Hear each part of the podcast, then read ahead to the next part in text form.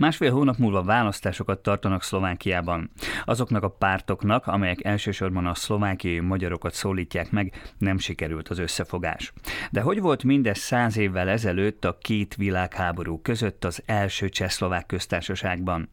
A mai szlovákiai magyar politikai élet számára történelmi összehasonlítási alapot csupán az első csehszlovák köztársaság időszaka képezhet, hiszen a korabeli liberális demokrácia és az arányos választási rendszer sok tekintetben hasonló körülményeket teremtett, mint amit ma is ismerünk, bár más szempontokból a különbségek sem elhanyagolhatóak. Az etnikai alapú politizálás korán sem volt annyira egyértelmű az első csehszlovák köztársaság idején, mint ahogyan azt ma egyesek gondolják, írja a napunkban megjelent cikkében Simon Attila. Milyen pártok léteztek akkor, kik voltak a meghatározó politikusok, mennyire volt hatékony a magyar képviselet? Ezekről a kérdésekről beszélgetünk most Simon Attila történésszel, a Fórum Kisebbség Kutató Intézet igazgatójával. Szervusz Attila! Szervusz! Több mindent ugye megpendítettünk most itt a bevezetőben, ezeket vegyük így sorjában. Tehát, hogy mik voltak a hasonlóságok a két világháború közötti időszak és a jelenlegi időszak között? Tulajdonképpen a bevezetőben ma részben el is mondtad, jelezted. A legfontosabb hasonlóság az, hogy a két háború közötti Csehszlovákia is, meg a mai Szlovákia is alapjában mivel liberális többparti demokrácia, ahol szabadon alakulhatnak pártok, szabadon indulhatnak a parlamenti választásokon, parlamenti rendszer van, és a parlamenti választások titkosak, általánosak, már akkor is az volt, és ami nagyon fontos, ez a parlamenti elhelyezkedés szempontjából lényeges, arányos választási rendszer van ma is, és arányos választási rendszer volt akkor is, ami azt jelenti tulajdonképpen, hogy a pártok annak arányában kapnak mandátumot, nagy vonalakban, ahogyan végeztek a választások során. Ez a legfontosabb azonosság. Természetesen van még sok más azonosság, de vannak különbségek is a rendszerben. Például Mik a két háború között az ma furcsának tűnhet, nem csak az ember joga volt elmenni választani, hanem kötelessége is. Tehát kötelesség volt, kötelesség volt a csehszlovák állampolgároknak részt venni a parlamenti választásokon, akkor nem kellett részt venniük, hogyha nagyon indokolt esetben ezt igazolni tudtak, egy külföldi út esetében, vagy egy komoly betegség esetében, illetve 70 év fölött már nem volt kötelező ez az ajánlás, és tulajdonképpen ezt ellenőrizték is, tehát ö, nagyon magas volt a választási részvétel. És ami még talán egy kicsit különbség magában a parlamentnek a felépítésében, hiszen akkor két kamaras parlament volt.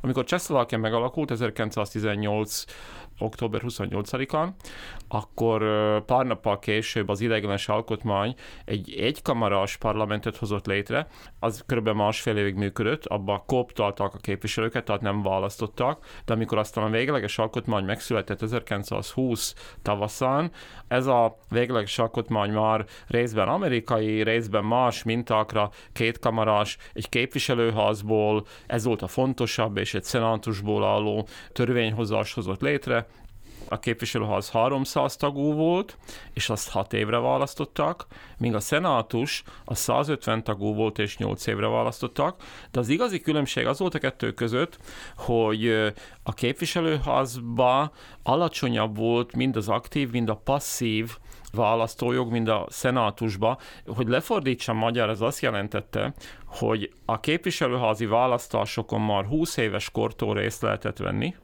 és hogyha jól emlékszem, de most ez, pontosan nem tudom megmondani, valahol 28 vagy 30 év körül volt meghúzott a határ, amikor valaki választható volt. Viszont a szenátusban magasabb volt a választóságnak a, az alsó határa, és a választhatóság alsó határa is, ami jól emlékszem, talán 41 év volt. Ez azt jelenti, hogy a szenátust valamiféle ilyen vének tanácsának, egyfajta ilyen konzervatívabb ellenőrző testületnek szántak, mint mint a képviselőházat, de alapvetően a képviselőházban dőltek el a fontos dolgok, tehát az volt a meghatározó. Uh-huh. És Pozsonyban nem volt akkor parlament, tehát nem, nem volt ilyen, hogy Szlovákiának is lett volna valami képviselőtest. Csehszlovákia egy centralista, a csehszlovakizmus ideájára felépő állam volt, Szlovákiának nem volt autonómiája, önkormányzata, vagyis csak egyetlen központi törvényhozás volt, még pedig Prágában oda kellett bejutni. A cikkedben elég hangsúlyos az a mondat, hogy az etnikai politizálás nem volt annyira egyértelmű akkor tájt, mint mondjuk például manapság szokták emlegetni. Miért? Én ezt azért hangsúlyoztam ki, ha hangsúlyosnak tűnik, mert nagyon gyakran úgy tűnik a közbeszédből, a politikusi megnyilvánulásokból, hogy régen minden szép volt, régen minden magyar a magyar partokra szavazott, etnikai alapon szavazott, csak most ez az új világ ilyen, hogy, hogy a szlovákia magyarok egy része már erre nem hajlandó, és mindenféle vegyes part, meg másra szavaz. Hát ez enyhén szólva is a történelem ismeretéről tanúskodik, ugyanis az első köztársaságban alapvetően nem etnikai partokra szavaztak az emberek, főleg nem feltétlenül a magyar választók, hiszen ha belegondolunk, a korabeli világ egy nagyon vegyes világ volt itt Szlovákiában, ahol a, a magyarok, a szlovákok, a németek, a zsidók közötti határok sokkal képlékenyebbek voltak, mint ahogy manapság mi ezt érzékeljük, vagy gondoljuk a mai világban. Sokkal nagyobb volt az átjárás az egyik táborból a másikba. Mert minek minősítsünk egy kassai izraelitát, aki magát ugyan csehszlováknak vallja, de a gyerekei magyar iskolába járnak, és otthon magyarul beszélő most magyar, szlovák, vagy zsidó, vagy csehszlovák. Tehát nagyon nehéz ezeket a dolgokat eldönteni, és nyilvánvalóan ennek valamiképpen tükröződni kellett a, a politikai életben, a pártok preferenciáiban, a pártok felépítésében, és ez tükröződött is tulajdonképpen a, a magyar pártok esetében is. Mik voltak a legnagyobb törésvonalak, úgymond akkor a pártok között? Tehát, hogy, hogy akkor is kirajzolódott ez a jobb oldal, baloldal, konzervatív, szociáldemokrata, vagy voltak olyan törésvonalak, mint például a Trianon elfogadása, hiszen előtte ugye pár évvel volt a trianoni békeszerződés, és hogy mondjuk elfogadták Prágát, vagy pedig inkább Budapest fele tekintettek, szóval hogy milyenek voltak ezek a törésvonalak? Ahhoz, hogy a törésvonalakat megértsük, azt látni kell, és ez most is érvényes, hogy a szlovákiai magyar társadalom az egy struktúra társadalom ma is, és akkor is. Sokféle ember él benne. Vannak jobboldali és baloldali gondolkodások. Vannak protestánsok és katolikusok, sőt, vannak, akik nem hisznek semmiben. Vannak a gazdagok és vannak szegények, vannak munkadók és munkavállalók. Ez a sokféle tulajdonképpen érdek és szociális gyökére azt eredményezte, hogy, hogy a partok is sokféleek voltak, és sokféle érdek mentén szerveződtek meg. Az volt a természetes. Gyakorlatilag a két háború között nem is történik arra kísérlet, hogy egyesítsék az összes magyar partot, tehát egy táborba. Ugyan történik is arra, hogy a, a polgári oldalt egyesítsék, de ez, ez sem túl sikeres, de gyakorlatilag, hogy a, ebbe a, a baloldalt már végképp nem értették bele. Miközben azt látni kell, hogy a partok közötti választóvonalak tulajdonképpen az általad felsoroltak szerint voltak, tehát volt egy lehetősége az embernek választani baloldalt és jobb oldalt. Hát a baloldal volt ez a tipikus szociáldemokrata vonal, 1921-től a kommunista vonal, és jobb oldalt pedig voltak a polgári partok. De nagyon fontos, a korabeli világban nagyon fontos választóvonat képezett a felekezeti hovatartozás is. Tehát az, hogy kiszavazott katolikus partokra, és kiszavazott olyan partokra, ami nem katolikus part volt, ez, ez lehetett mondjuk egy direkt protestáns part, vagy olyan part, amin a felekezeti hovatartozás nem volt fontos, esetleg voltak izraelita zsidó partok is. Aztán fontos választóvonal volt természetesen a, a Csehszlovákiahoz való viszony a magyar partok esetében, hogy ki fogadja el ezt az új állami jogi realitást teljes mértékben, és mondja azt, hogy innentől kezdve most már nekünk Csehszlovákiában kell megtalálni a helyünket. Ezek voltak úgynevezett aktivista partok, de voltak olyanok, akik azt mondták, hogy ez csak egy ideiglenes helyzet, mi úgyis vissza fogunk térni, és nem fogadjuk el. A magyar partok többsége tulajdonképpen ebbe tartozik, akik, akik sokkal inkább Budapestet tekintették továbbra is mérvadónak. A mindenkori magyar miniszterelnök volt az ő a legfőbb tényező, akihez igazodni kellett. Aztán nyilvánvaló ott voltak még az etnikai különbségek, tehát nagyon sok olyan tényező volt, amely alapján választani lehetett, és a párt paletta volt olyan színes, hogy ezt a választási lehetőséget fel is kínálta a magyar szavazóknak. Melyek voltak azok a pártok, amelyek a csehszlovákiai magyarokat szólították meg leginkább? A szlovákia magyar partstruktúra meglehetősen vontatottan alakult ki, 18 végén megalakult Csehszlovákia, ott még van másfél évig úgynevezett nemzeti diktatúra időszak, amikor nem nagyon lehet part politikát folytatni, szinte állandóan katonai diktatúra van, statárium van, gyülekezési tilalom van, és amikor majd elfogadják az alkotmányt 1920 elején, és meghirdetik az első szabad parlamenti választásokat, akkor gyorsul fel tulajdonképpen a pártalapítás, de még akkor is azt mondanám, hogy ilyen ideiglenes struktúra alakul ki, létre a jobb oldal, létre a bal oldal, de, de majd csak nagyjából az 1925-ös választásokra mondhatjuk azt, hogy ilyen teljes spektruma kialakult a szlovákia magyar pártoknak, és ez nagyjából, én úgy szoktam mondani, ez ilyen háromosztatú pártstruktúrát jelentett.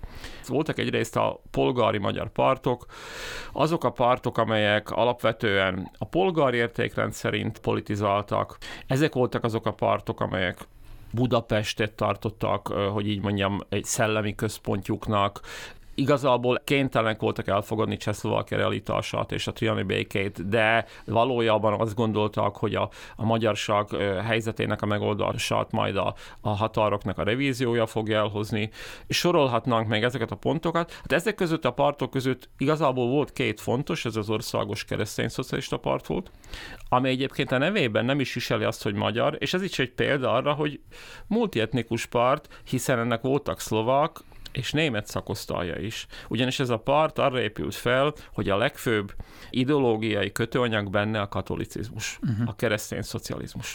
És a szlovák és a német tagok is elfogadták azt az alapelvet, hogy Csehszlovákia csak ideiglenes, majd a határrevízió oldja meg az itteni kérdéseket, vagy legalábbis a magyarok kérdését. Én nem tudom, mennyire volt ez nyíltan tárgyalva ezekben a körökben, de az biztos, hogy az a korabeli szlovákiai német és szlovák társadalomnak volt egy erős olyan rétege, akik azt gondoltak 1918-20-ban is, hogy nem kellett volna történelmi Magyarországnak szétesni akik ragaszkodtak a magyar állameszméhez, és ők szerintem vartak is az, hogy ez a helyzet vissza fog térni. Tehát azt mondom a kérdésedre, hogy igen. Igen, ők ezt az irányvonalat elfogadtak. Uh-huh. Tehát ez volt az egyik párt. Ez volt az egyik párt. Még ehhez annyit fűznék hozzá, hogy nagyon másokat, mint katolikusokat nem is vettek be, ha bár volt egy pár protestáns, például a zsidóságot nem engedték be a saját sorokba, de nem voltak antiszemiták, csak nem engedték be a zsidóságot.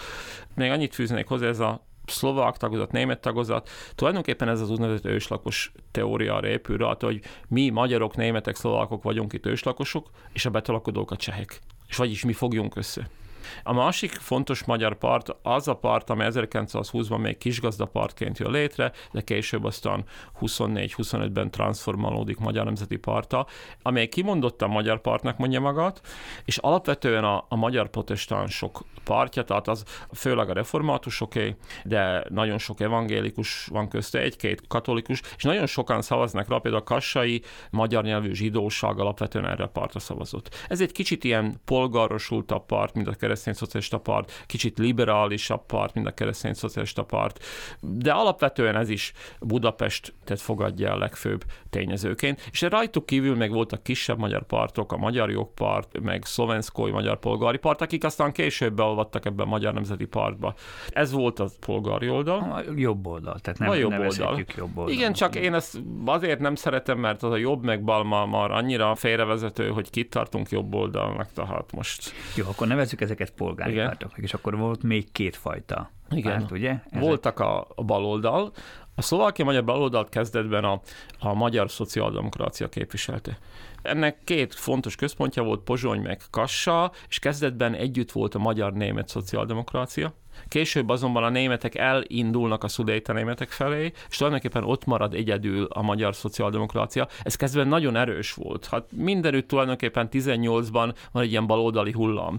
És a, a 1920-as választások azt mutatják, hogy tulajdonképpen azonos arányban szavaznak a magyarok a polgári oldalra és a szociáldemokrata oldalra. De aztán ennek a szociáldemokráciának az volt a, hogy így mondjam, a tragédiája, hogy 1921-ben megalakult a kommunista párt, és mivel a szociáldemokrácia, volt csehszlovák szociáldemokrácia, és ami benne volt a csehszlovák kormányokban, és ez eléggé, azt mondanám, hogy csehszlovák nacionalista párt volt, és a magyar munkások szemében is diszkreditálta a szociáldemokrata érzelmeket. Másrészt a kommunista párt az a sokkal bátrabban, támadóabban ment neki Csehszlovákiának.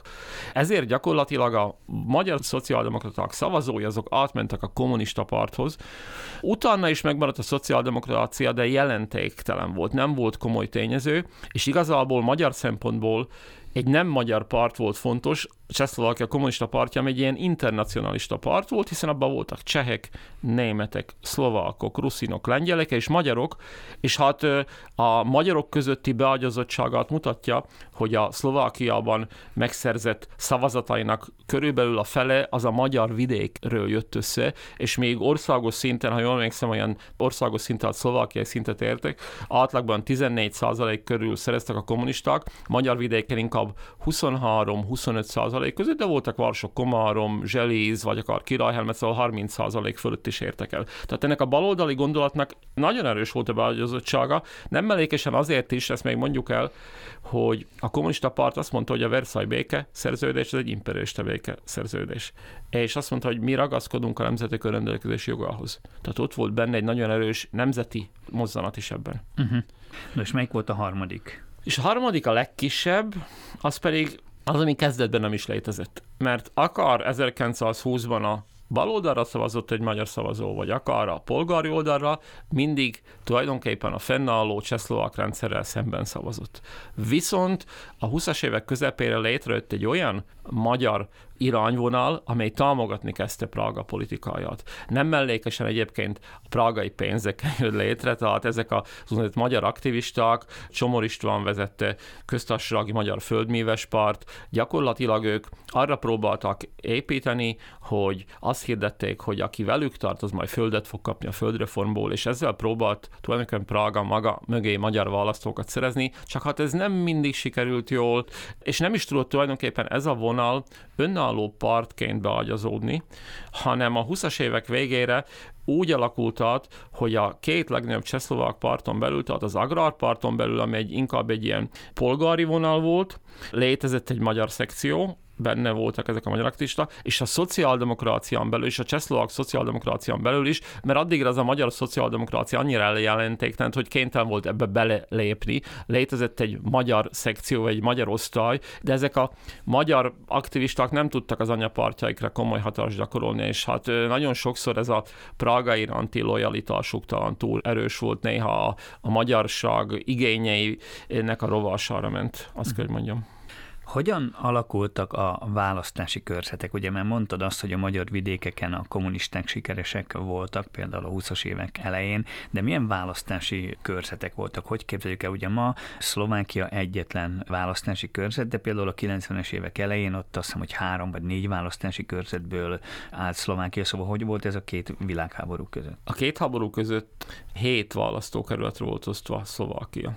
Ezek a választókerületek egyébként mindenféle történelmi hagyományt nélkülöztek, de mégis azt kell, hogy mondjam, a magyarság számára kedvezőek voltak, ugyanis valamilyen módon úgy voltak meghúzva, hogy a hétből kettő lefette gyakorlatilag egész Dél-Szlovákiát, az Érsekújvári választási körzet, amely azt kell, hogy mondjam, hogy Pozsonytól nagyjából úgy Losonc térségéig befette Dél-Szlovákia nagy részét, és a másik pedig Kassai választókerület volt, amely pedig a, a Gömörtől a Karpataljaig húzódó térséget ölelte fel, úgyhogy ebben a két választókerületben az összes mandátumnak körülbelül a magyarok mondjuk a 20-as években a kétharmadat meg tudtak szerezni. Tehát amit ott kiosztottak mandátumot. És ez előnyös volt tulajdonképpen, azért is előnyös volt, mert a mai rendszer abból a szempontból, hogy ugyan arányos rendszer van, de van egy viszonylag magas 5%-os kvórum, tehát belépési határ, megnehezíti a belépést. A két világháború között viszont nem volt ilyen általános százalék, belépési százalék, hanem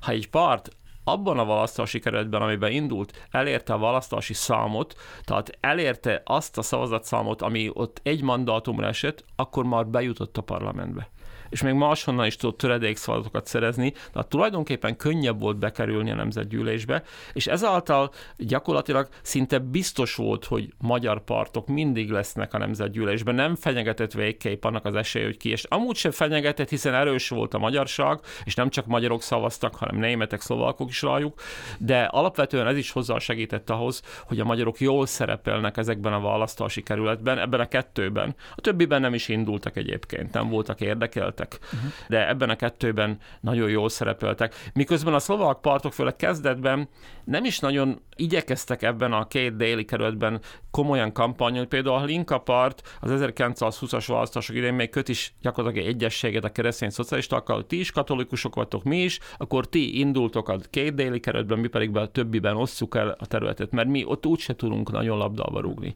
Hát eleve ugye a magyarság aránya Szlovákiában jól magasabb volt, mint ma, hiszen 20% fölött hát, ö... Azt lehetne mondani, hogy ha reálisan nézzük, akkor mert a 30-as népszámmal szerint már 17,6, de ha reálisan nézzük, én azt mondom, hogy 20 és 25 százalék között volt nagyon nehéz megmondani, hogy Persze. ki a pontosan a magyar.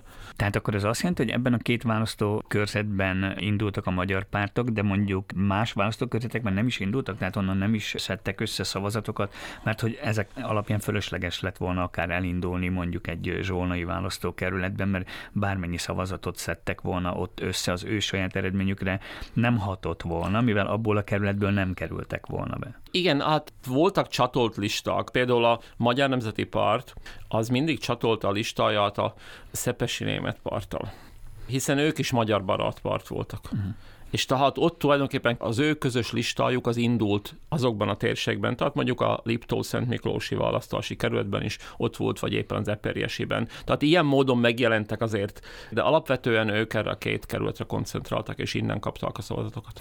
Ebből a két kerületből melyik volt az erősebb magyar szempontból, az Érsekújvári vagy a Kassai? Mert ugye manapság ugye azt mondjuk, hogy van egy ilyen nyugat-szlovákiai magyar dominancia, de nem vagyok abban biztos, hogy feltétlenül feltétlenül működött ez például a két világháború. Hát, hogyha a választói bázis nézzük, az, hogy hány magyar választó volt, akkor nyilvánvalóan a nyugati, az, az volt az erősebb, tehát abban volt a Csalóközi, Mátyusföldi tömb, a Garammenti és így tovább. A keletiben kisebb volt a létszám, de ha azt nézzük, hogy melyikből tudtak többet bejuttatni a magyarok, akkor ez nagyjából már kiegyenlített volt, hiszen ott azok kisebb választókerület volt, és hogyha azt nézzük, hogy honnan jönnek a magyar képviselők, honnan kerülnek be a magyar képviselők vagy a szenátorok a parlamentbe, akkor teljesen más képet mutat, mint ma. Tehát alapvetően ez a nagyon erős nyugati dominancia nem létezik, mivel nagyon fontos ellensúlyt képez Kassa. Tulajdonképpen Kassáról kerül be a magyar képviselőknek, ha jól emlékszem, mint egy egyharmada vagy, de nagyon-nagyon jelentős, Kassa nagyon fontos centrum volt a magyarságnak. És aztán még ott volt Losonc, ott volt Rimaszombat, tehát ezek a városok ki tudtak egyensúlyozni, miközben akkor még a választási térképen Dunaszerdahely vagy Somorja, ahol ma a legtöbb politikusunk él, meg sem jelenik, vagy, vagy Galanta. Pozsony természetesen igen, és kismértékben Érsekújvar, meg Komárom is, de ha azt lehetne mondani, hogy a, a két legfontosabb, akkor Pozsony és Kassa, vagy Kassa és Pozsony, és utána Rimaszombat, Losonc, Érsekújvar, Komárom, ezek voltak a fontos bázisok, onnan a legtöbb politikusunk jön. Tehát ilyen módon én azt gondolom, hogy a, a régiók sokkal jobban voltak képviselve, és jobban, arányosabban el voltak osztva tulajdonképpen. Ugye már említetted a kommunistákat, de a kommunistákon kívül mely szlovák pártok voltak még azok, amelyek a szlováki magyar szavazatokra átsingóztak, és mondjuk úgy, hogy sikeresek is voltak ebben a két választókerületben? Hát alapvetően ezek a nagyországos pártok akkor, hogyha volt magyar szekciójuk. Tehát a szociáldemokrácia nyilvánvalóan próbált, hiszen a szociáldemokráciának van egy internacionalista hagyománya. Tehát ez kezdettől fogva próbált magyar szavazatokat szerezni, és még kezdetben voltak is, hiszen a kassai szociáldemokraták például 1920-ban az ő listájukon indulnak nem együtt indulnak a pozsonyiakkal, akik külön magyar listán indulnak. Tehát ott volt egy pozsony-kassa ellentét is egyébként, ami, ami részben abból adódott, hogy a kassaiaknál erősebb volt ez a bolsevista beütés, még a pozsonyiaknál ez a hagyományos szociáldemokrata beütés. Tehát ők mindenképpen, és később is, hiszen volt magyar szekciójuk. Aztán ott van a, az agrárpart, amely próbál, hiszen a magyar lakosság nagy része az egy földművelő lakosság. Csak hát ők azzal elég elrontják, hogy a földreformot, amit ők vezényelnek le, azt a magyarság arra bonyolítják a Csehszlovákiában, és a magyarság a földreform kapcsán eléggé megorról tulajdonképpen a, az agrárpartra, és látja, hogy miattuk nem jutott földhöz, vagy miattuk sérült, és hozzák a kolonistákat, a telepeseket Dél-Szlovákiába. A többi országos part igazából nem. Mind a szlovák partok sem, tehát a szlovák nemzeti part, vagy a Linka part nem is próbálkoztak, hiszen látták azt, hogy a katolikusoknak ott van a keresztény szocialista part. Tehát ilyen szempontból igazából a, a nagy partok közül a, a kommunista part volt az, amely jelentős számú szavazatot elvitt a magyaroktól. Tehát, hogyha az arányokat megnéznénk, akkor ez nagyjából úgy néz ki, persze választásra választásra változik, hogy körülbelül az a polgári, az a Budapest centrikus vonal viszi el a magyar szavazatoknak körülbelül 60%-at, nem nagyon többet, 60%-at. Kommunisták elviszik azt a 20-25% közöttit, és azt a maradékot, azt a 15-20 százalék közötti szavazatarányt viszik el az aktivisták és a csehszlovák pártok. És ez nagyjából 35-ben még érvényes, utána már nincs több parlamenti választás, de aztán 38-ban van még egy községi Arról választás. Meg Arról meg jó? beszélünk külön, rendben van. Jó. Még térjünk vissza, hogy kik voltak azok a meghatározó politikusok, akik szlovákiai magyar szempontból voltak a nagy játékosok. Nyilvánvaló, itt van néha nagyon fontos politikusunk.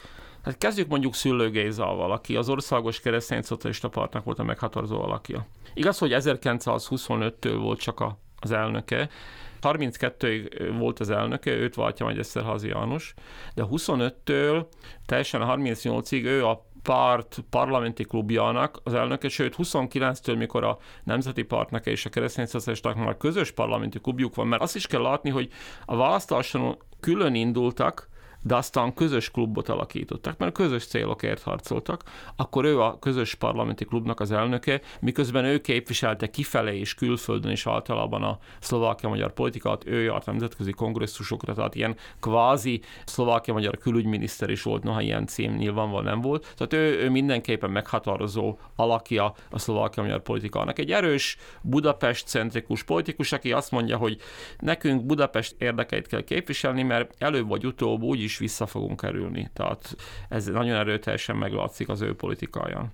A másik politikus pedig, akit mellette ki kell említeni, tehát az ellensúlya a Nemzeti Párt részéről, a protestánsok részéről Szent Iván József, ez a gömöri beljei birtokos, aki egyébként nagyon érdekes alakja volt a politikának, mert egy szlovák anyától született tulajdonképpen Zabi gyerekként, és aztán később vette a nevére az idősebb Szent Iván József, és ő pedig ezt a protestáns vonalat képviselte, egy kicsit Prágával szemben békülékenyebb vonalat, ő végig 20-tól 38-ig ott volt a nemzetgyűlésben, nagyon sokszor felszólalt, nagyon jól ismerték őt, hiszen nagyon radikális, heves felszólalásai voltak, de népszerű volt egyébként az ellenfelei között is, egy ilyen joviális típusú politikus volt, egy ilyen igazi magyar úr, aki nagyon sok minden foglalkozott, mert költő is volt, meg sok mindent csinált. Őről a, beszéltünk majd a rádióban, hiszen egy könyvet írtunk Tóth László kollégámmal az ő életéről. Tehát őket, kettőket mindenképp ki kell emelni, és nagyon érdekes volt például a, az a különbség a politikájukban, ami mondjuk 1926-ban, mikor az agrárvalmokról kell szavazni, kijött. Az agrárvalmok azt jelentették, hogy Csehszlovákia meg akarta védeni a gabona behozatal elől a hazai piacot. Tulajdonképpen a magyar földműveseket is. Viszont ez Magyarországnak volt rossz, mert akkor nehezebben hozta volna a gabonaját. Most ebben a helyzetben szülő, aki azt mondja, hogy nekünk Budapest érdekei fontosak, nem szavazza meg az agrárvalmokat. Szent Iván viszont azt mondja, megszavazom, mert ez jó a szlovákia magyar földművesnek, noha Budapestnek rossz. Tehát, hogy kinek az érdekeit képviselem, vagy, vagy hogyan nézek. Tehát Szent Iván azt mondta nekünk, egy erős közösséget kell alkotni, majd ha jön a visszatolás, de azt meg is kell élni. És ahhoz, hogy megéljük, erősnek kell lennünk, és ehhez szükségünk van az agrárvalmokra is. Mm. Tehát kicsit mások voltak a hangsúlyok. Azt aztán a szociáldemokraták közül meg lehet említeni mondjuk Borovszki Gézat, egy kassai vasmunkast, aki szintén szinte végig ott van a, a csehszlovák nemzetgyűlésben. Először a csehszlovák szociáldemokraták listán indul, aztán átmegy a kommunistákhoz, de aztán rájön, hogy ez a bolsevik oldal nem neki megfelelő, aztán visszatér a, a magyar szociáldemokráciába, és ott politizálja végig a két háború közötti időszakot. Tehát ő is nagyon fontos, és hát lehetne még említeni a csehszlovák szociáldemokráciák listán induló Schulz Ignácot, vagy a már említett Csomor Istvánt, aki egy farnadi gazdálkodó volt, aztán Garam Kalnán élt. Ő egy ilyen tipikus délszlovákiai gazdember volt, aki felutazott Prágába, nem nagyon beszélte a cseh és a szlovák nyelvet. Egyébként ez nagyon sok magyar képviselőre igaz volt. Itt jegyzem meg, hogy a parlamentben lehetett magyarul is felszólalni, ha valakinek magyar volt a nemzetisége, akkor a hivatalos nyelv helyett használhatta azt is tulajdonképpen. Tehát felutazott a parlamentbe, végülte a, a parlament vitákat, majd visszajött, felhúzta a, a csizmáját, és ment kitakarítani az ólat és gazdálkodni, tehát egy ilyen, ilyen tipikus gazdálkodó. Ő az agrárpártban Ő az agrárpártban volt, ő egy aktivista volt. Vagy Holota János megemlíthetném ezt az érsekújvári képviselőt, aki 1925-től 38-ig ott volt, és, és nem csak parlamenti képviselő volt, hanem érsekújvár polgármestere, országos hírű diszkoszvető. Tehát ezek az emberek nagyon fontos és és minden elismerést megérdemlő politikusai voltak a csehszlovákia magyarságnak. Voltak szlovákok, és németek is ugye a magyar pártokban, vagy pedig minimum voltak olyan szlovák és német képviselők, akik ugye képviselték a, a magyar érdeket. Ők kik voltak és miért? Hát igen, az volt a helyzet, hogy ahogyan csehszlovák pártokon, mondjuk a kommunista pártban voltak magyar képviselők, akik ott harcoltak a magyar érdekekért, egy Steiner Gábor, vagy egy Major István a legismertebbeket említsem. Ugyanúgy a magyar partokban voltak nem magyar nemzetiségűek. Ezek alapvetően németek vagy, vagy szlovákok voltak. Említsük meg például a Jablonyiszki Jánost, aki a keresztény szocialistáknak egyik legfontosabb pozsonyi vezetője volt. A keresztény szocialista párt Concordia nevű nyomdajának volt ő az igazgatója. Ő német származású volt, de mind a pozsonyi németek nagy része tulajdonképpen ilyen ő a történelmi Magyarország elkötelezett híve volt és ő ugyanazt a politikát folytatta, mint a többiek. Annyi volt a különbség, hogy ha Jablonyicki meg akart szólalni a parlamentben, akkor ő nem szólhatott meg magyarul, mivel német volt hivatalosan, ő csak csehül vagy szlovakul vagy németül szólhatott fel. És ugyanúgy voltak a keresztény szocialistáknak szlovák nemzetiségű képviselők, Dobranszki János például, vagy Petrásek Ágoston, akik a szlovák szekciót képviselték, de alapvetően ugyanazt a politikát vitték, uh-huh. mint amit egyébként a párt magyar képviselői. Ugye már említettük a prágai parlamentet, meg azt, hogy ezek a szlovákiai magyar politikusok nem különösebben jól beszéltek szlovákul, vagy éppen csehül.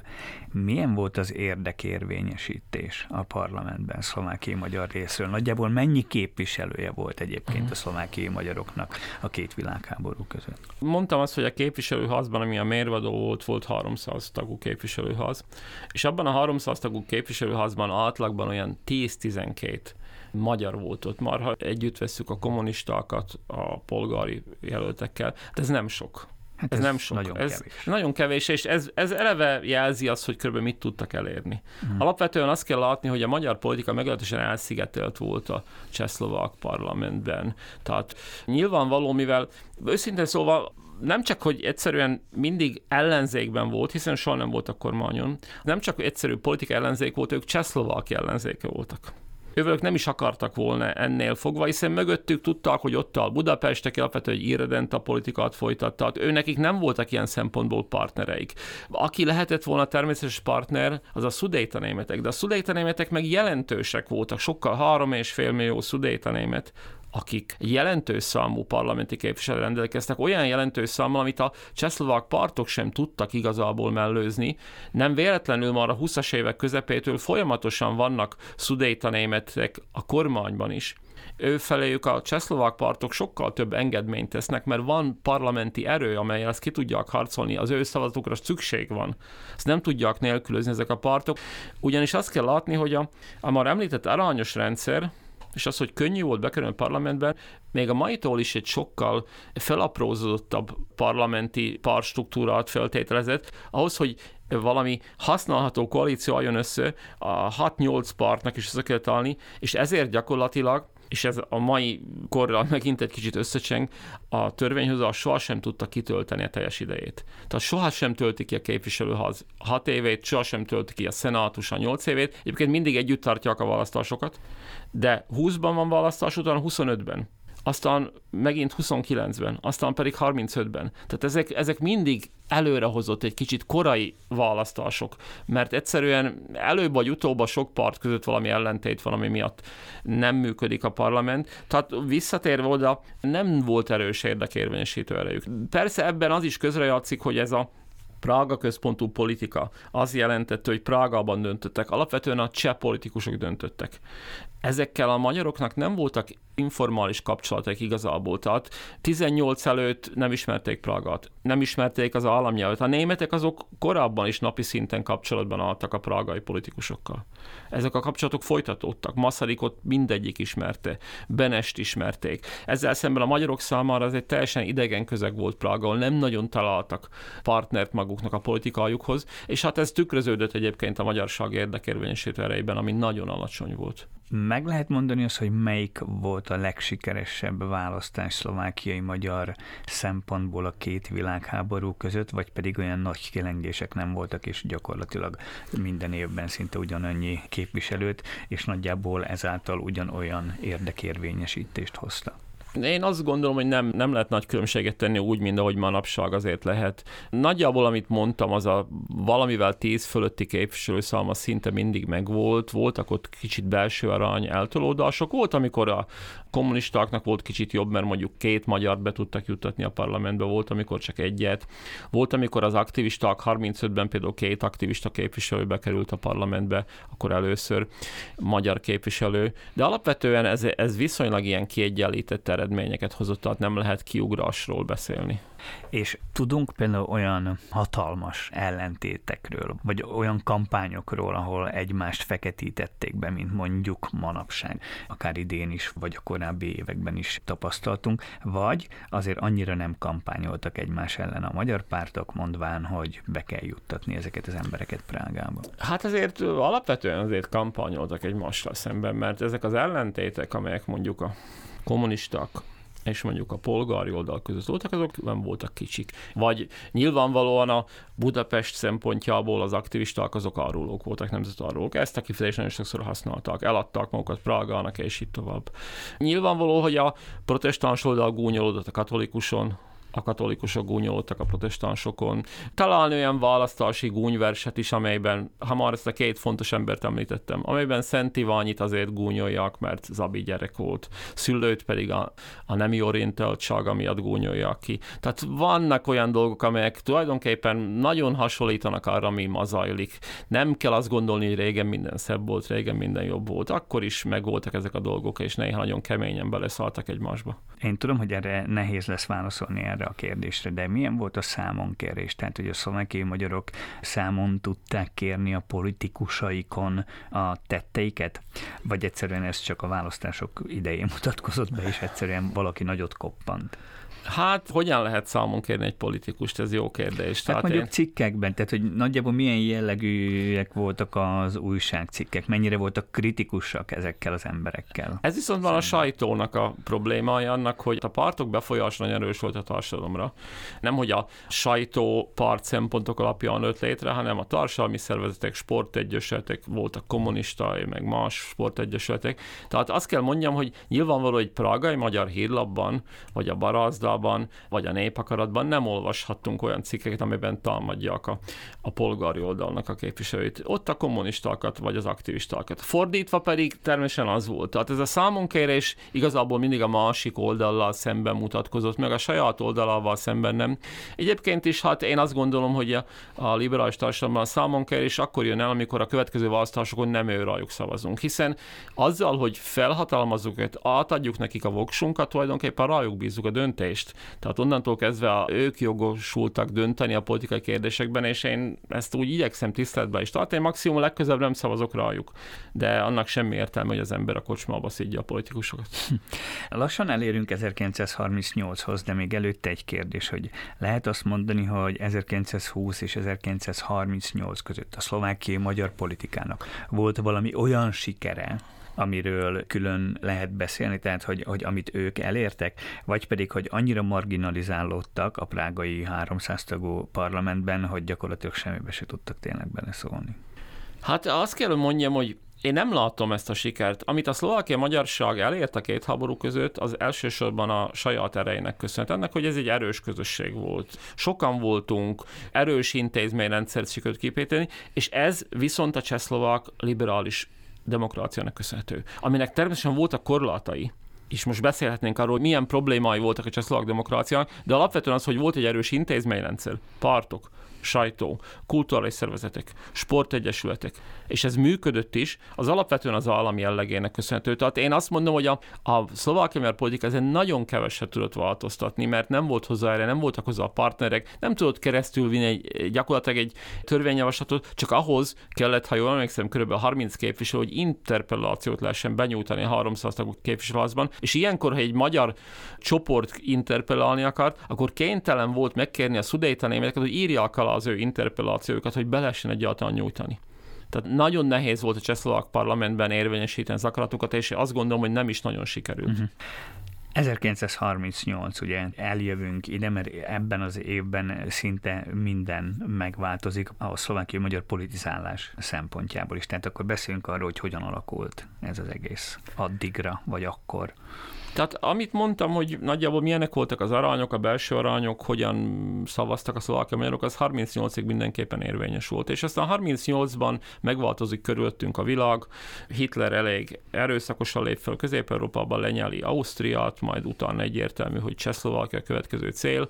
És 38-ban ebben a helyzetben községi választásokat tartanak, amikor tulajdonképpen Nyilvánvalóan minden faluban megválasztják a polgármester, de az igazi tétje a községi választásoknak az, hogy az egyes pártok bebizonyítsák, hogy az ő irányvonalukat támogatják az emberek. Tehát a centralista pártok azt akartak bizonyítani, hogy továbbra is legyen egy egységes centralista Csehszlovákia, az autonomisták, a szlovákok azt akarták, hogy Szlovákia autonómiát kapjon, azt bizonyítani, a szudéta németek azt akartak bizonyítani, hogy, hogy mindenki mögöttük áll, az összes német, vagyis Hitler mögött áll, a magyarok pedig azt akartak bizonyítani, hogy, hogy a az ő elképzelésük mögött, és mikor már érzik az emberek, hogy változás történik, akkor kicsit megváltoznak az arányok, előre törnek a polgári partok, tehát nagyjából azt, azt látni, hogy a magyar partok 38-ban megszerzik a magyar szavazóknak körülbelül 80%-at, és ezen a maradékon, azon a kevés maradékon osztoznak már a kommunisták és az aktivisták. És ami nagyon érdekes, hogy ha megnézzünk néhány olyan várost, mint Losoncot, vagy akár Nyitrát, ahol akkor már a magyarok aránya nagyon kicsi, ezekben a városokban is a magyarok nyernek, mert ekkor látszik meg az, hogy mennyire nehéz bekategorizálni valakit, hiszen a, a többség a városban még mondjuk Losoncon csehszlováknak vagy magát, de már magyarokra szavaznak és ez mutatja azt, hogy nagyon nehéz megmondani, hogy ki a csehszlovák, ki a magyar, és lehetne még folytatni ezt a sort. Pozsonyban pedig a németek törnek elő. Egyébként Pozsonyt a két háború között legtöbbször a magyar partok vitték el mert annyira erős volt még a pozsonyi németek és a szlovákok egy részeinek a, hogy így mondjam, a ragaszkodása a magyar partokhoz, hogy meg tudtak nyerni, de már 38-ban a szudéta németek elviszik, tulajdonképpen a Henleinnel együttműködő pozsonyi német part már elviszi a szavazatokat, mert akkor már a pozsonyi németek, hogy így mondjam, Budapest helyett sokkal inkább Berlin felé néznek.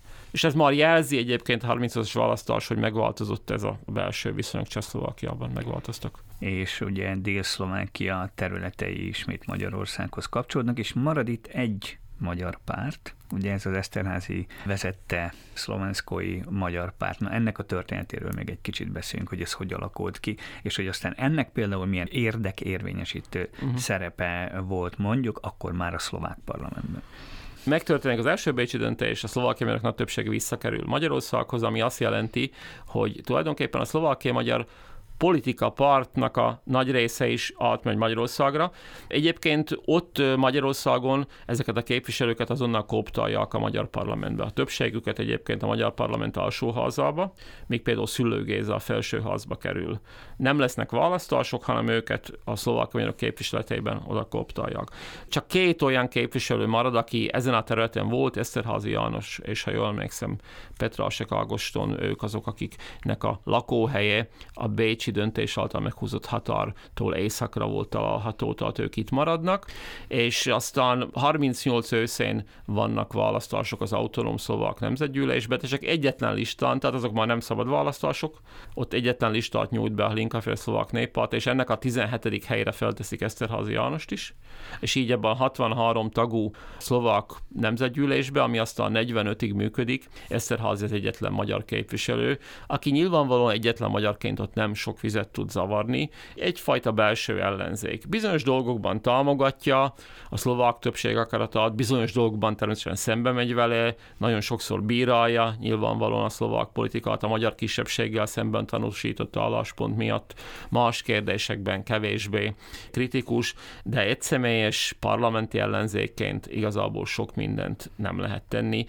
meg amúgy is, hát ez nem egy parlamentáris rendszer, ez már egy totális diktatúra felé menetelő Szlovákia, ahol, ahol a náci elveket akarják életbe léptetni. És ugye 1945 után ugye ismét Csehszlovákia van, mi lesz ezeknek a képviselőknek a sorsa, akik 1920 és 1938 között a szlovákiai magyarságot képviselték? Hát ami nagyon érdekes az, hogy 1920 és 38 között ezek a képviselők sokféle irányzatot. Voltak kommunisták, aktivisták, ellenzéki, polgári partok képviselői. Ennek ellenére 40 után tulajdonképpen mindnek azonos lesz a sorsa. Egyik sem tud aktívan bekapcsolódni a szlovákia magyarság életébe. A polgári partok képviselőinek a legtöbbje az nem is térhet vissza 40 után Csehszlovákiába. Szüllő Magyarországon marad, Szent Iványi már korábban meghal, Holota János Magyarországon marad, majd kivándorol Csillébe, és folytathatnánk még a sort. Ugyanez történik az aktivistákkal is. Csomor már addigra meghal, de Schulz Ignác, aki egyébként az emigrációba is követi Benest, 40 után őre se tartanak igényt a csehszlovákok, mint magyarra, és ezért Amerikában fejezi be az életét. És hát ami nagyon érdekes, talán egyet egyetlen egy két háború közötti képviselő tud 40 után szerepet játszani, Major István, de van ennek a gyara, reszlovakizálni kényszerül. Tehát tulajdonképpen ez a, hogy így mondjam, közös tragédiája teljes szlovákia magyar képviseletnek, az, hogy 40 után egy olyan időszak kezdődik, amikor már azokra sincs szüksége a csehszlovák politikának, akiket tulajdonképpen ő épített fel, és akik az ő érdekét képviselték. Major István a kommunista párt színeiben. Major István kommunista párt színeiben tovább politizál, de már szlovákként. Tehát magyarként nem politizálhatott volna tovább. Most, hogy így végig beszéltük ezt a két világháború közötti időszakot, szerinted van a két időszak, tehát a jelenlegi időszak és az akkori időszak között valami olyan jelentős párhuzam, amit így ki lehetne emelni, hogy az ugyanaz volt akkor is, mint ami most? Én nem tudom, hogy van-e párhuzam, én számomra egy párhuzam van. Az, hogy a szlovákiai magyarság akkor is sokszínű volt, és ma is sokszínű, és hiú Abrand olyasmire politikát építeni, hogy a szlovákia magyarságnak van valamiféle egységes akarata. Vannak közös céljaink, de én azt gondolom, hogy akkor lesz erős a szlovákia magyar politika, hogyha elfogadja ezt a sokszínűséget, hogy sokféleek vagyunk, és, és megpróbálja ezt a sokszínűséget valamiképpen összefogni, de úgy összefogni, hogy ezt a sokszínűséget ne akarja tulajdonképpen számolni. Akkor lesz szerintem sikeres, mert a két háború közötti időszak pontosan annak a példája, hogy a sokszínűség megjelent a politikában. Azt hiszem ez a legfontosabb. Vendégünk volt Simon Attila történész, a Fórum Kisebbségkutató Intézet igazgatója, akivel a két háború közötti csehszlovákiai magyar politizálásról beszélgettünk. Attila, nagyon szépen köszönöm, hogy befáradtál a stúdióba. Én is köszönöm a lehetőséget.